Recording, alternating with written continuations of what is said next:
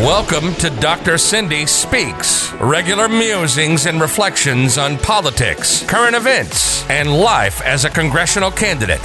Dr. Cindy Banyai is a mom and small business owner, fighting for our water, our health, our community. She's running for the people of Southwest Florida, trying to flip Florida 19 from red to blue. Listen as she speaks truth to power and gets real about being a mom and a candidate.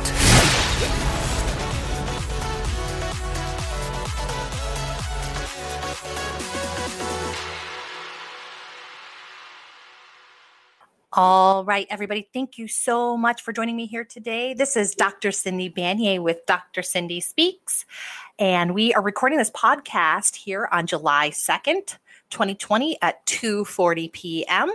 I am so happy to be here with you today. We have another, unfortunately, high record of coronavirus cases here in the state of Florida today. Over 10,000 cases were reported. And there's a lot of stuff going on in this country right now that needs immediate attention for people who really care about our community. And that's why I'm so very fortunate here today to be joined by an amazing congressional candidate, Mia Mason, from Maryland, and she is part of the No Dem Left Behind coalition with me, and I am going to bring her on here, and we are going to talk a little bit about our respective races and where we see things going in our country today. So, Mia, are you there? Yes, I am here. Glad to hear you speaking so clearly. We got the little bit of bugs fixed. Good, good. Every now and then you got to give it another try, right? We tried to do this podcast just a few moments ago, and there was a couple technical problems, but I think we got them sorted out now. So thank you so much for joining us here, Mia. Why don't you go ahead and start off by telling us a little bit about yourself and what you're doing over there? Well, I am Mia Mason. I am a congressional candidate way over here in a small little rural district that hugs the Chesapeake Bay, has Ocean City in it. And I have to tell you that, you know, I started out my life actually in Virginia. So I'm a transplant like many others in any other state. And I became a veteran. I fought for our country for over 20 years in the Navy, the Army, and the DC National Guard. And I became a friend of many throughout all of our communities, including the LGBT community, especially when like things like Don't Ask, Don't Tell fell. However, I had to become more of an advocate because, you know, it didn't include me all the way. And this is why the military decided that it was okay to discharge me. I lost my job. I lost my car. I lost my home. I lost a lot. And then I finally got it all back. I got back in the military, got to retire. And then we have this current administration that wanted to do it again, but to tens of thousands of people.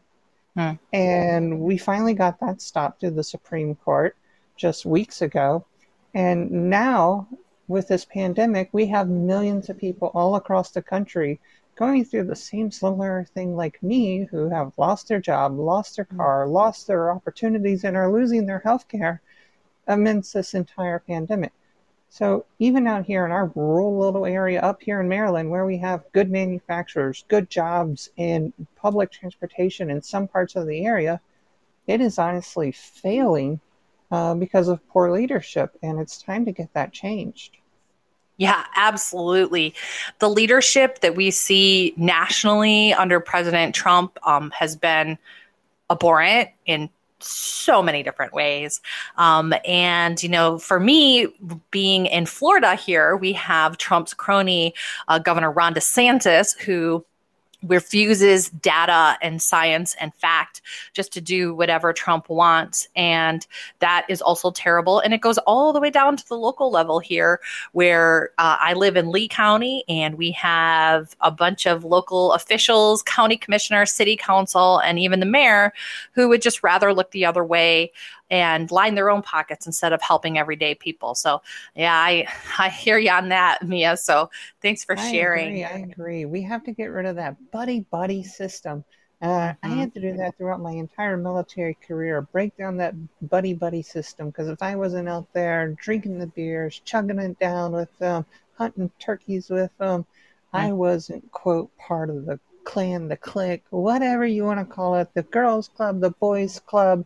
It all has its own name, but you know, real leadership, but honestly stick up for everybody and have zero tolerance for discrimination, because we're there to get the job done. And like you said, not line their own pockets. And it's been going on for way too long that's been happening, and it has to stop.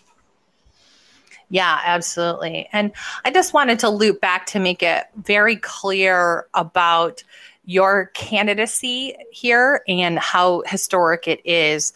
Mia is the first trans woman to be a major party candidate for Congress in the United States. Isn't that right, Mia? Did I get that all right? That is correct. That is correct. You know, I am honored to have that title. It is amazing to have that title. I never expected in my entire life to be the first at anything, but it is a great burden as well, because the thing is I was out there just like any other woman, doing my job, doing what I needed to do. And then this historical moment has plateaued to this occasion. And I'm like, oh, well, you didn't need to know that. You shouldn't care about it. It's just like, you know, if I was going to the grocery store and you see me as a regular woman. But with this, you know, status now, it is an example for our entire community that we are moving up beyond the state and local levels, but to the federal level. And then eventually, maybe the White House, if we honestly want to go there, to restore the equity and equality that everybody needs, regardless of their nation of origin, their color, or their sex, and their religion. Absolutely. And, you know, one of the things I appreciate about you is the humbleness by which you serve. And I know that you are so concerned about all of the issues in your community and in your district that this one component of it, you know, is just another essential feather in your cap, so to speak.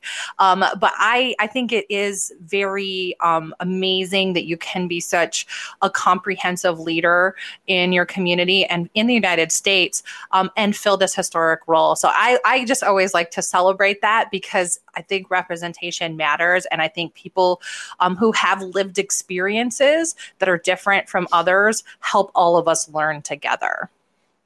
Oh, thank you. Thank you. I appreciate that. And you're a boxing mom, so even more hats off to you. I don't know. It was funny because we were on that No Dem Left Behind. I believe it was the ambassador pizza party last night, and everybody was talking about their military service. And, you know, I have so much respect for people who have gone into the military. I know how much effort and work and, you know, physical, psychological, and emotional challenges there are that go along with that. And I think I've had my own, but I always, you know, everybody was saying, I know I've served this long. And I'm like, well, I'm pretty tough too. I'm a boxer, but I'm not sure if I'm even on the same level as all these folks who are veterans. Well, let's just say that I've had a lot of long nights working, you know, looking through cameras, looking through rifles. It didn't matter. But, you know, the way that I can judge this up is if you take a little glimpse of time and you say from 9/11 to Hurricane Katrina to 2013, we have been at war that entire time. And Mia has been overseas and here in the United States fighting for our country. You know, that's a lot. A lot of people do a lot of things in that span of time, which is a small glimpse of our life, which only makes it like a quarter or, you know, a third of our life. But that is a lot of time dedicated and sacrificed away from our family, our loved ones, and our communities who, you know, are here in America doing what they do best and making this community better. And I'm thankful that they did, because when I came home, I at least had a platform or a plateau to build to protect my future civil rights on. And it's now that I now have to continue that by being the example and the leader to represent them, listen to them even further, and present their case to a higher court, which, you know, I don't have to do that. They already did. It is about making sure that it is fully protected, even for us women, because, you know, this administration wants to take us back down a dark road to where we can use the word property, you know, and that's just not a good thing to even talk about. But it is something that that is in my heart, my passion when I saw this administration, you know, go after our friends and immigrants, go after people who were traveling to our country. They wanted to build a wall. They wanted to go after people in their homes based on their color or sexual orientation. And then they did the same thing for our education and then our military. And I stood up at the Women's March and I said, that is wrong. Now you've came after me and I've already went through all of this BS again. I'm not going to let it happen again for anyone else. You know, I called out to them and I said, look, you run for office. 2018 was the year of the woman, the blue wave. And we did okay, but we need to finish that up. We need to make this blue wave of 2020 capture the House, the Senate, and the White House. Absolutely. I think we can do it. Absolutely. I think we can. And I think that what we have going for us now is that we are in a huge period of transition here in the United States, and we absolutely need strong voices to make that happen. But before we talk about that a little bit more, I did want to just reel back because, you know, you were talking about that time period where we had been at war for a long time. And I want to talk about the position of endless war, but I just wanted to share what I was doing during that time as well. During that time, I was actually overseas myself, learning about international development. I had the idea of diplomacy in my heart. So I wanted to learn about other cultures and be somebody who that could facilitate intercultural understanding and relationships so that we would be a stronger country in terms of being the United States, but also a stronger global community, having connectivity between different countries. And that's what I had studied. And I lived in Taiwan and Japan, and I did my master's research in Indonesia, and I did my doctoral work in the Philippines, and really focusing on how we can develop good government and then good relations between countries. I will add in. Where did you live in Japan? What? Where did you live in Japan? Well, that was the next part that I was going to talk about, is how I actually have a lot of Navy friends that I met in Japan, because I lived in the southern island of Kyushu. My university was in Beppu, which is like a tiny mountain town. But in order for me to pay my way and essentially not get deported from Japan for non-payment of my tuition, I had to work in Fukuoka. Fukuoka is the biggest city in Kyushu, which is right next to Sasebo. Well, the biggest city next to Sasebo. That's not Nagasaki. Yeah. Did you ever roll into port at Sasebo? Didn't need to. We spent a lot of time in South Korea. We were more focused like on SARS and MERS during that time. But I was stationed in Yokosuka, and I lived in Yasura. And I would normally walk the Blue Road all the way to and from base, and then walk through the base. And I even lived at Ichi Tower on base during my last year, being stationed there, because it took forever to get on base housing.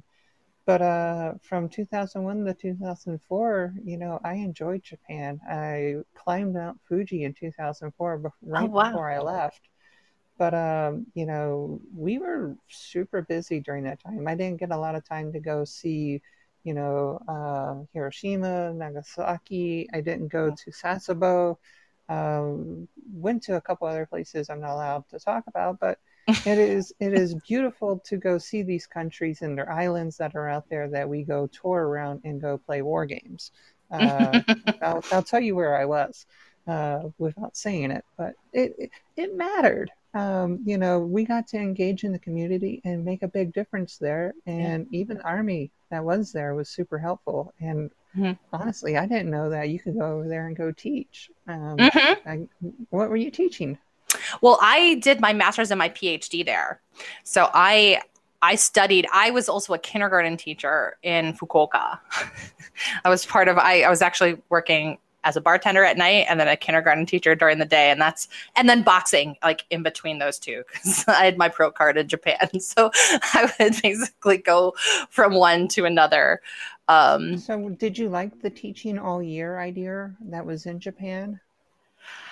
Yeah, you know, I had a lot of respect for how they approached their education system, but it's a very different way than the way that we do it in the United States. Their system is very much they're organizationally focused, right? So everybody has these kind of community groups, and their school group is one of them. So the youth are, you know, actually almost equally the part of their school and their family.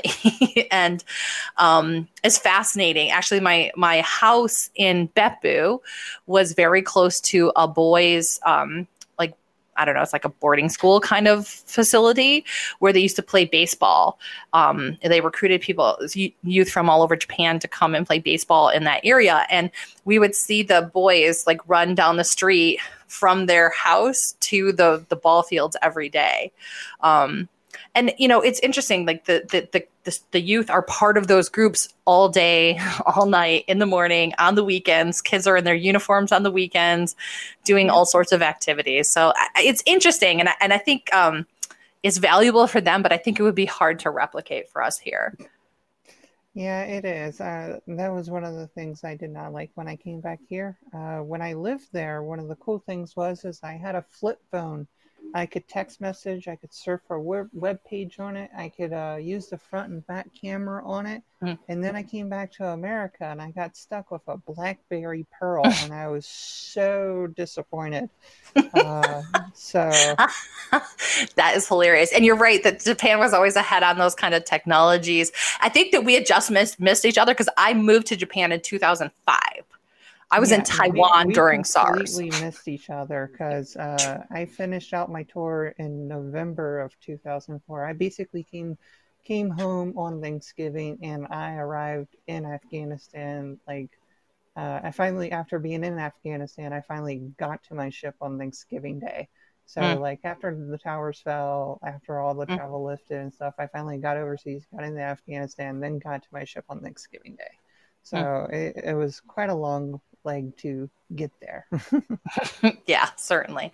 But I will just back to the funny technology in Japan is that I actually had a phone. I think I actually still have it. To be honest, I gave it to my kids to play with that had a television on it. And you could open it. It was a flip phone.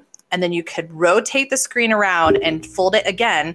And it had an antenna that you could pull up. And you could watch local Japanese television if you wanted.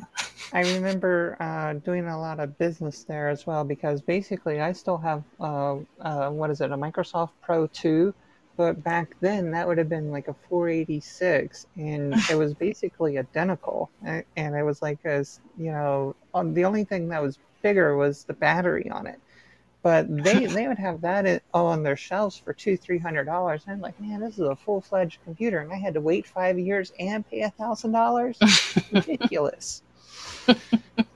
All good times. Yeah. So it's fantastic that you have such an experience like that. And I know that will help you to richly serve your district. So why don't you tell us a little bit more about some of the priorities that you will bring as a congressional representative? Well, right now, even today as we are talking, yesterday, we have to be able to invest in America. We're talking about the infrastructure, the jobs, the ADA compliance for Amtrak, and of course the infrastructure that goes along with it to help us with tolls, highways, and bridges. My representative thought that it was a multiple issue bill and voted against it. And this is what's really going to restructure America. And I have to say that, you know, even President Bush valued infrastructure. And that's why, you know, I was surprised when this administration took office that we got to see Ms. Chao be the transportation secretary again.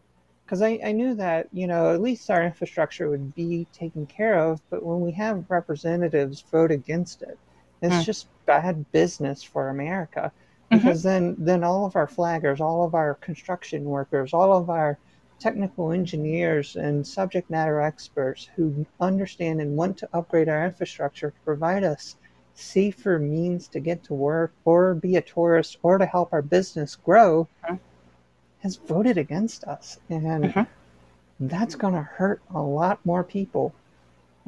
if we don't get it past the Senate now. Yeah. Yeah, absolutely. That's true. And I think the thing that's so funny for me when I think about infrastructure investment is people forget the value it has to the economy. So it has an immediate fiscal stimulus effect, which I think in the beginning of the 117th Congress, you and I are going to have to put in a fiscal stimulus package to get our country back on track. I'm like 100% sure that's going to be one of the very first things that we're going to have to do. Mm-hmm. And I'm going to be advocating for massive infrastructure investments in that. But so it helps with jobs, local economy, getting cash flowing. So that's one part of it.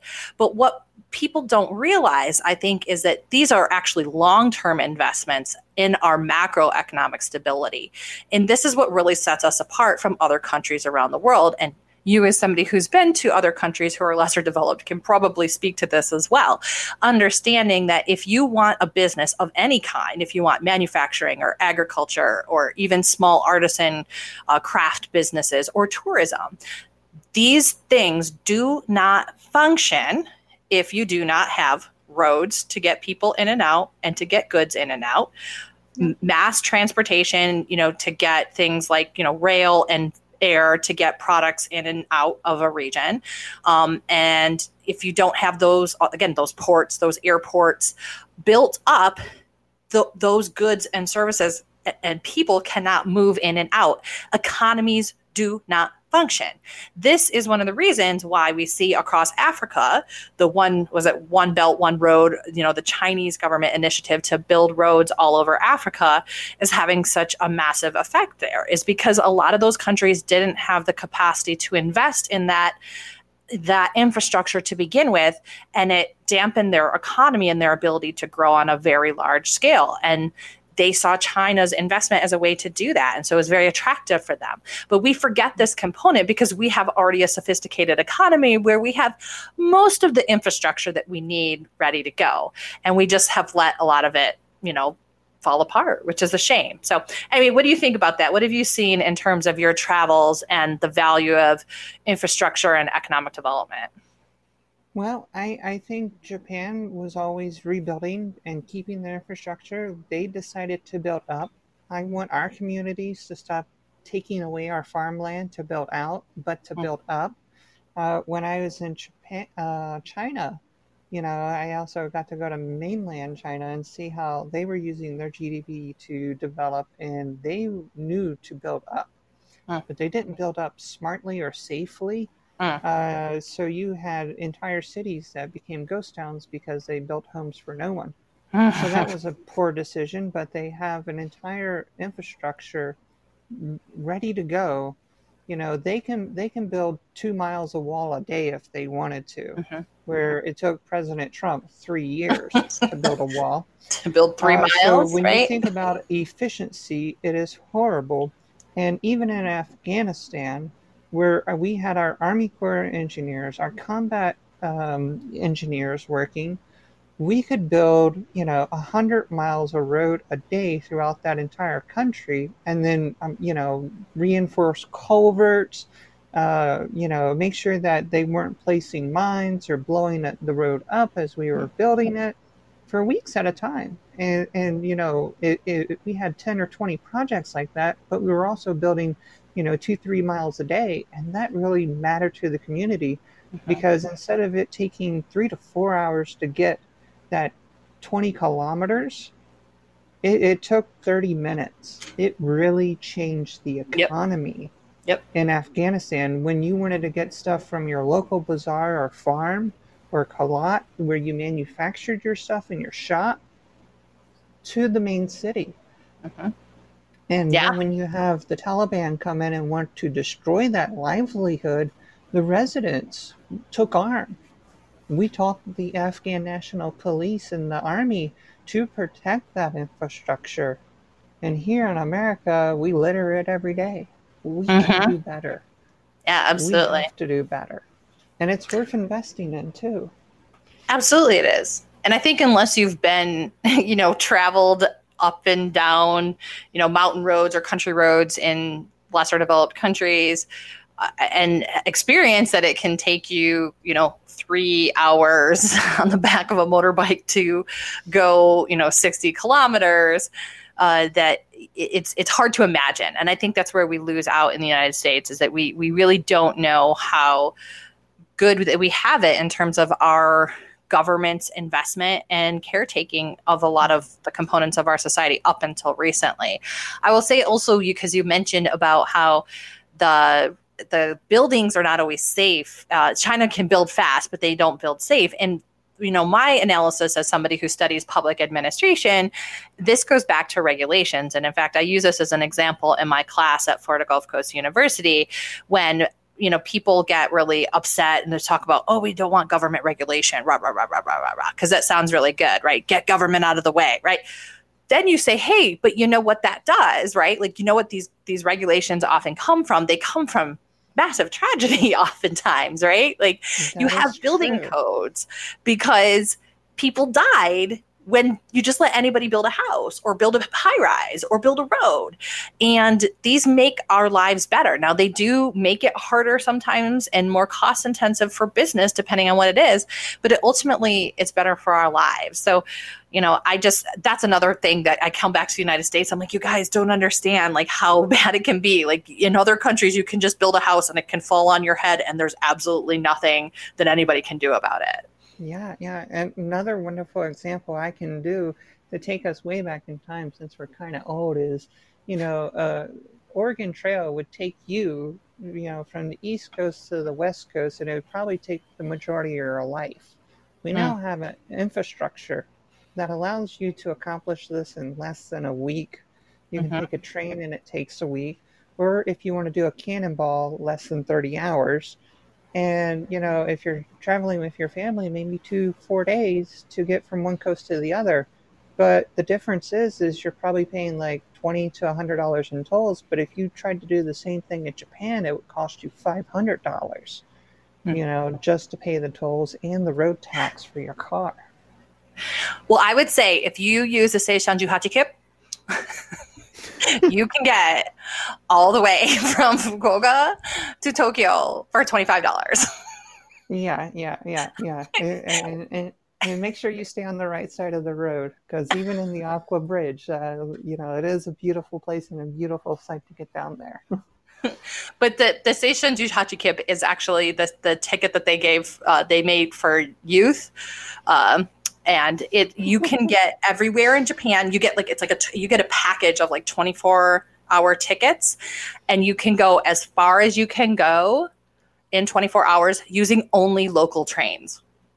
Yeah. So not the Shinkansen, the fast train, like not even the express train. It sounds like we were listening to the Railway Journal on the Japanese radio. I forgot what it is, but you can watch them on YouTube. They talk about everything that's still going on in Japan right now, especially with all of their companies of Japan Railway and how they're suffering through this pandemic. So I'm glad to see that they're still, trying to get tourists to come out. To do things. We got 4th of July coming up this weekend, and I was doing a news interview yesterday with Germany because the thing was like only a quarter of the people that are going to be at the ocean front this weekend for fireworks are going to be wearing a mask. The other 3/4 of the people there, they're not going to be concerned. They're going to be in a group with their friends that they feel comfortable with and not wear a mask. The businesses are taking it seriously. At least 80% of them are. But that's still not going to stop the infection from people coming from New York, Jersey, Delaware, Philly, or West Virginia, or the other parts of Maryland and D.C., because they all come to Ocean City and pass a contagion along. That is something that is really concerning me, because then it's just delays our campaign and even others. Folks in Delaware are issuing the same warning. In Virginia Beach, they're issuing the same warning. And I just want to ask, do you have a beach where you live? Yes. We're coastal Southwest Florida. So we have... It's all coast. It's all beaches on the western coast. We've canceled all of ours, so. Wow. Our fireworks. Wow. Wow. See, I'm lucky. I get to go to JBAB. I get to be isolated. I can push everybody away and watch fireworks. I've done that for many years before. But, you know, there's nothing like that feeling being in the National Monument, downtown Baltimore, Ocean City on the boardwalk, looking up and watching fireworks, you know, with friends and families. But now we have to actually be smart and wear a mask. Mm-hmm. No, I have experienced the fireworks on the National Mall before. So it's, you know, the big, you know, gathering the 4th of July down in Washington, D.C. is amazing. And I don't know, are they doing it all? Huh? There's no privacy at all. You're shoulder to shoulder with everybody. Yes. Yeah. Are they doing it this year? Have you heard? I haven't. I've been wrapped up in my own life. I heard about the National Mall. Okay. I know that we canceled Trump's parade again. Thank you. Good. I'm glad we canceled the military, you know, the tanks. Trump and Lord. All right. Back to seriousness, though. So I do have a question for you, because there is something related to Trump and our service members that has come out recently that's just absolutely appalling. And that is the issue of the bounties that purportedly have been put on American service members' lives, paid to the Taliban by Russia. So that's at least the cursory understanding that I have of it based on the readings I've done. And there's some speculation as to what Trump knew and did not know, or was in the daily brief. Now, apparently there are several people saying it was, several people saying he was told explicitly about it, of course, which the official line from Trump and his press secretary are that he had no idea, it wasn't that important, and he never knew. Let's connect the dots. Okay, I love this game. All right, we remember that we were in a country that we shouldn't have been in. It's called Syria. All right, Iran's there, Russia is there, Turkey is there, and we have our allies in there. And I remember the whole Obama Fast and Furious thing that they tried to pin on everybody else, and we were trying to get ourselves out of Syria. It would have been the smart thing to do, because we were fighting and defeating ISIS. Iran was doing the same thing, but causing friendly fire. Trump took office. And then as these reports came in, I'm speculating here, he decided to call up Turkey and Russia and Iran and make deals, but they were still trying to sell out our Americans because, you know, when you're in a country, you don't have communications outside. In fact, even our media is very censored for those who are in country right now, watching or trying to listen to us right now. They probably cannot hear us or know what we're saying because it's filtered that bad. And when they got these intelligence reports, they probably said, oh yeah, just pack up shop, leave. And I remember watching our military bases getting seized by Russian and Turkish forces because we just simply packed up and left. Maybe that also has something to do with what Donald Trump has basically neglected or take leadership for, because we didn't fight the Russians, we didn't fight the Iranians, we didn't fight the Turkish when they came in, or the Turkey. So, you know, maybe he did take this threat seriously, just a small glimpse of, you know, a little bit of respect for the title of president. He said, oh yeah, let's just leave everything. Millions of dollars of equipment just to save a couple American lives because they were threatened. Is that what, you know, we were attacked every day in Afghanistan to fight for this country, but yet here we are in Syria and we were just told to run away? America does not retreat. That was an embarrassment. It was a betrayal to every service member out there. I felt it as a personal stain on my life because, you know, my retirement plaque is signed by President Trump. You know, it is a tarnish on all of our service members in our career to listen to this intelligence report come through, and for him to have done something or not done something, and him not to care. This is why we have intelligence committees. This is why we have oversight committees. Because we know that if a leader messes up as bad as this, we impeach them, we remove them. And I hope Speaker Pelosi, drafts new articles of impeachment and gets to the bottom of this, because we are not pawns. That $100,000 that they were paying as a bounty is the same amount as our SGLI. We cannot be disposable people for the president. We cannot be out there called up to get rid of protesters when there was more protesters at your inauguration than they were in your ceremony, and then you classified everything. So connecting the dots here, he could have did something, he could have not done something, but he didn't give any effort to make a point of it. He didn't stand up for America. He just bent over and took it.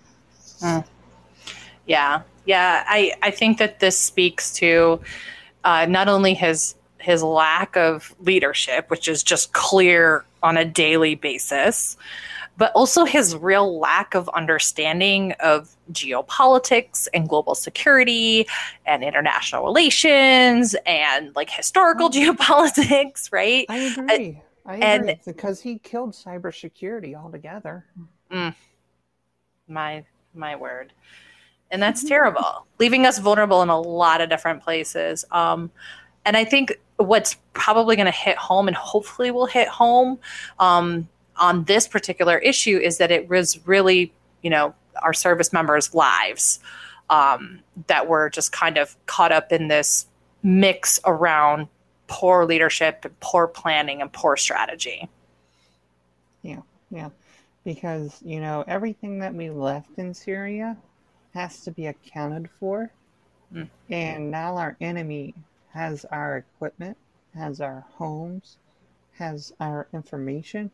And even if we try our best to get it all, I guarantee you there is some information that is left. But we can also take a look at our president, who openly has the nuclear football open there with the South Korea sitting at the table. And also, we'll just blatantly talk about the security defenses on his new wall. And then, of course, call Russia and tell them, hey, look, we got this on your eastern seaboard. What are you going to do about it? That is really damning, because it's you don't care about us. You're just trying to play macho. And we don't need leaders like that.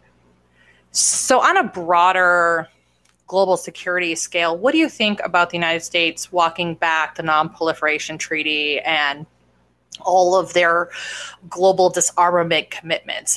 What do you think about that scenario? I think it has escalated a new weapons war for the stuff that is beyond comprehension because of the downscale and the size and the advancement of nuclear weapons, and the technologies that can be used. If you ever take a look at what's called a drone swarm or hypersonic weapons, it is, the level of devastation is there.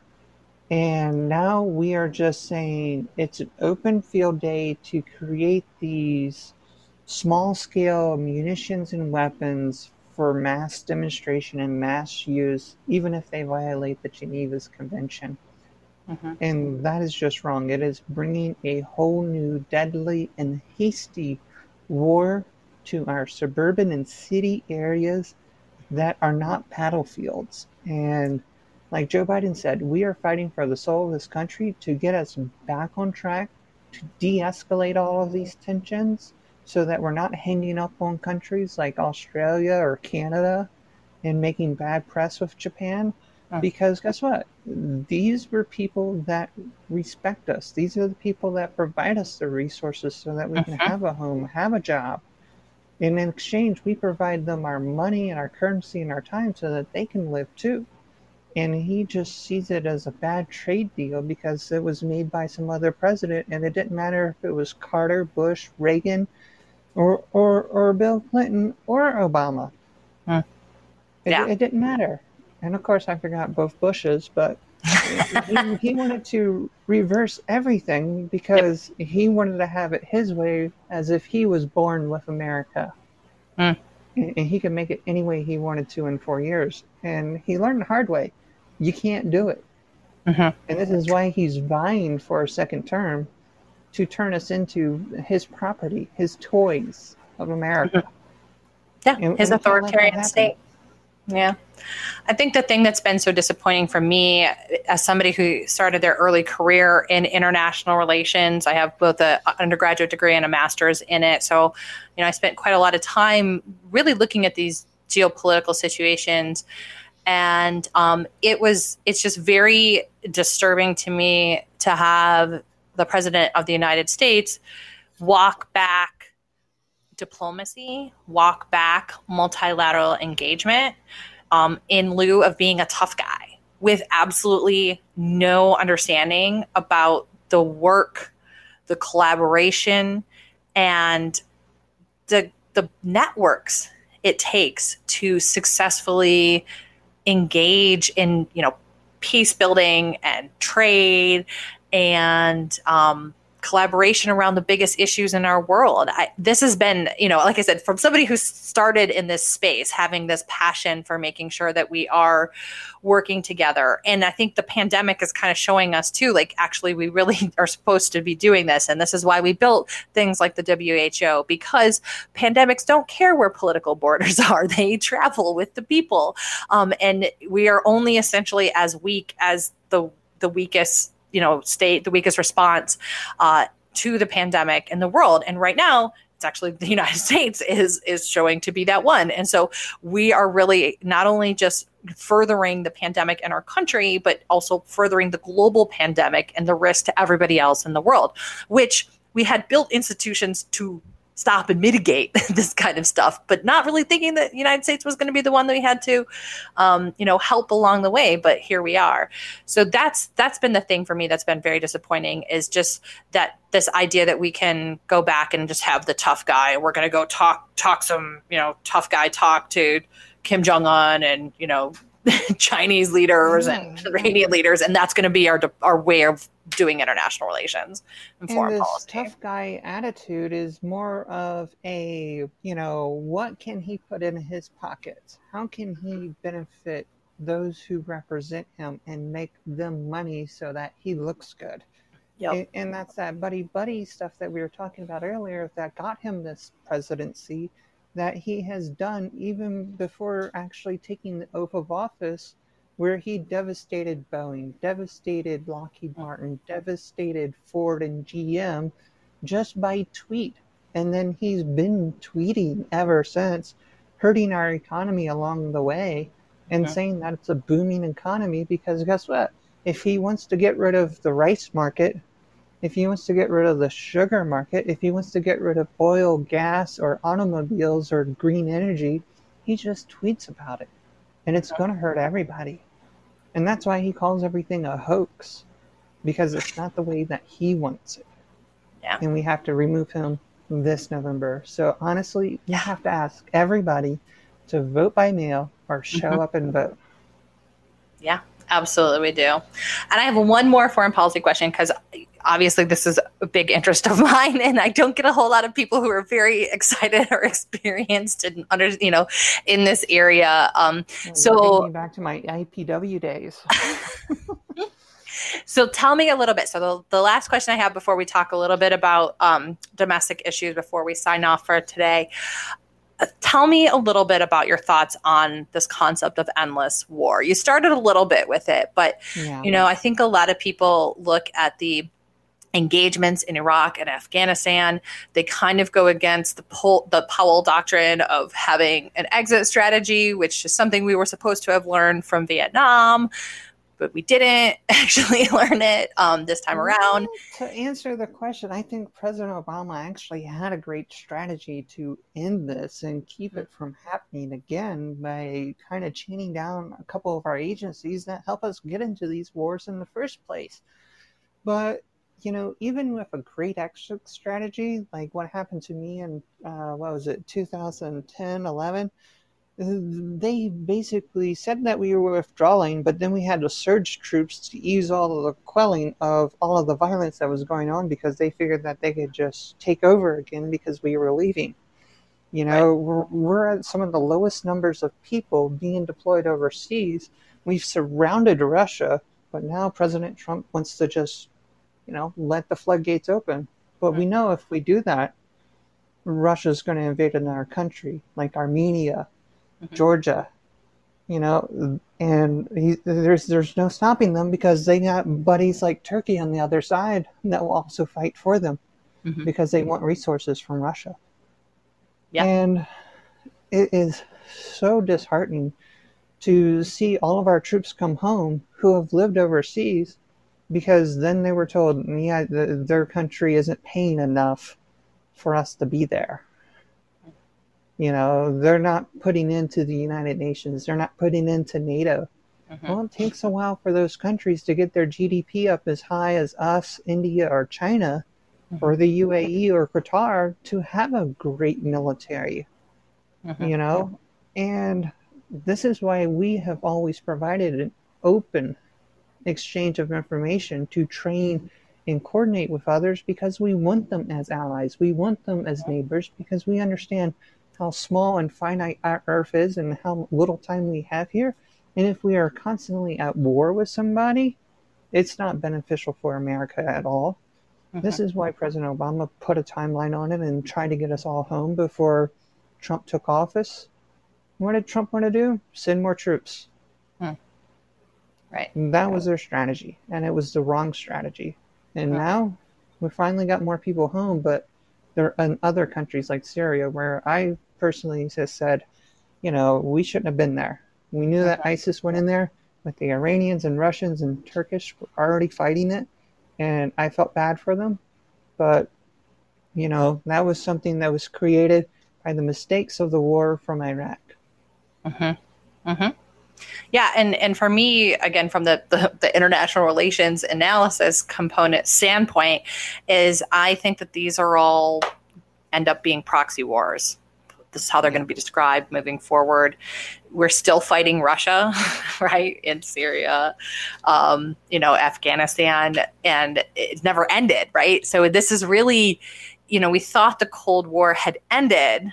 The Berlin Wall came down and the Soviet bloc fell apart, but it really didn't. It just shifted into a new way. And then, you know, Dick Cheney tried to just put it right back in there and just substitute Soviet for terrorist and you know, but it's actually the same actors. And so I think we're really going to look back at all of these Middle Eastern conflicts and incursions as proxy wars in this kind of longer, you know, geopolitical struggle between the United States and Russia. They could do that. But, you know, when you have like North Korea wanting to, you know, be macho, like, you know, the inspiration of Donald Trump, you know, you can't have Dennis Rodman show up anymore. You need a new president to try to quell everything, because he wants to take the whole peninsula. Korea, China is basically arresting and dominating Hong Kong right now, and nobody's stopping them. We should be there. We should make sure that our democracy and those territories matter for those millions of people. And there are more people in, you know, Hong Kong than there are in New York or California. And, you know, they want to go and invade Taiwan because they believe that they own it and all the waters around it. But the only thing stopping them is a U.S. carrier and 5,000 service members. And they have hundreds of millions of people. They have an entire military the size of all of our population. But we have our own problems here in America where everybody has an AR-15 and nobody wants to fight for our country. They'd rather storm the Capitol because they have to wear a mask. Exactly. But that's picture issues we have to figure out later on. I will tell you again, like as somebody who as an East Asia regional expert, had lived in Taiwan too. And just for the record, because I've been accused of being a communist, I'm not a communist. I actually have protested against China's incursion, military incursions into Taiwan. I'm somebody who's been a longtime proponent of Taiwan's sovereignty, have tons of friends who are part of the government in Taiwan. Actually had a very good friend who was a military personnel in Taiwan who came over to the United States to get training, because that's one of the components that of the agreement that we have with Taiwan is to have mutual, military training as well as, weapons and equipment sold to Taiwan. We have a law that says that we will come to the defense of Taiwan. And I think that so few people in the United States really understand this, and that actually the law that they just passed in Hong Kong that affects Hong Kong is exactly the law that they tried to pass and started to pass and then back down on in Taiwan in 2000. Three. Yeah, because that's where the Chinese party originally went before the CCP actually took over. And a lot of people forget about that history because, you have the National Party of Democrats and then you have the CCP of everything else. And it's hard to get good media out of there. This is like why I watch China Uncensored, because, it's worth getting the actual information from the people on the ground than it is, trying to watch a local news station here when they're talking about cats and dogs and politics with masks. Yeah, I know. It's crazy. So, yeah, I've been watching that, and I know that other people have been watching it. We're so wrapped up in what's going on in the United States. I think it's hard for us to keep an eye on it, but I'm extremely worried about China's incursions. And, of course, with the Uyghurs, they have their own essential genocide and persecution that they have going on there. And again, yes, we used to be the counterbalance to them. We used to be the country that said, and using our economic might, by the way, more often than not, our trade is highly, highly intricately woven with the regional stability in East Asia and Chinese trade, right? And we've squandered that. For what? Because Trump wants to feel again like a tough guy for saying, "Oh, you're farmers to sell." With not realizing that the whole leverage that we had is our investments, is our businesses, and that's what actually helped to push some political reforms. Now, again, a lot of people will say not as many as we wanted and not as much as we had hoped, but it was a lever that we had. And now it's all been shifted over to Trump's political agenda. Exactly. And that's why we can't have another 4 years. We actually have to have somebody who can look another presidential leader in the face and not brush him on the shoulder for a photo op. Yeah. I think that will make a big difference when we can actually have dialogue that happens either over the phone or at Camp David or on the House floor, because it will make a huge difference, from the executive levels all the way down to our local communities and farmers markets, because, that's some of the biggest stuff that we export, even up here. It goes over to Europe and then it gets on a train, goes over to China, India, and feeds millions of people. Yep. We got to think about that. So just before we're coming up to the end here, just tell us, so we talked a whole lot. Like I said, I'm very grateful that you would indulge me in this discussion on international relations and foreign policy. But let's just end here on some of the things that you really want to see transformed in the United States and in your district. Well, I would have to say equity and equality, and the equity part has to deal with their health care and their jobs. Getting Medicare for all is probably the biggest thing that I can make sure that we pass and do, so that they're not having to worry about how much it's going to cost per paycheck or copay or prescription. It's a set price per year and per prescription and per visit, without having to worry about, oh, do I have to have a job in order to get health care? Or do I have to worry about open enrollment to have this? And then, of course, the equality part is making sure that it's available for everyone, regardless of their disability, and making sure that there's no exclusions, because when they go into the workplace, we now know that they're federally protected. But the other thing that's not protected is the ADA guidelines.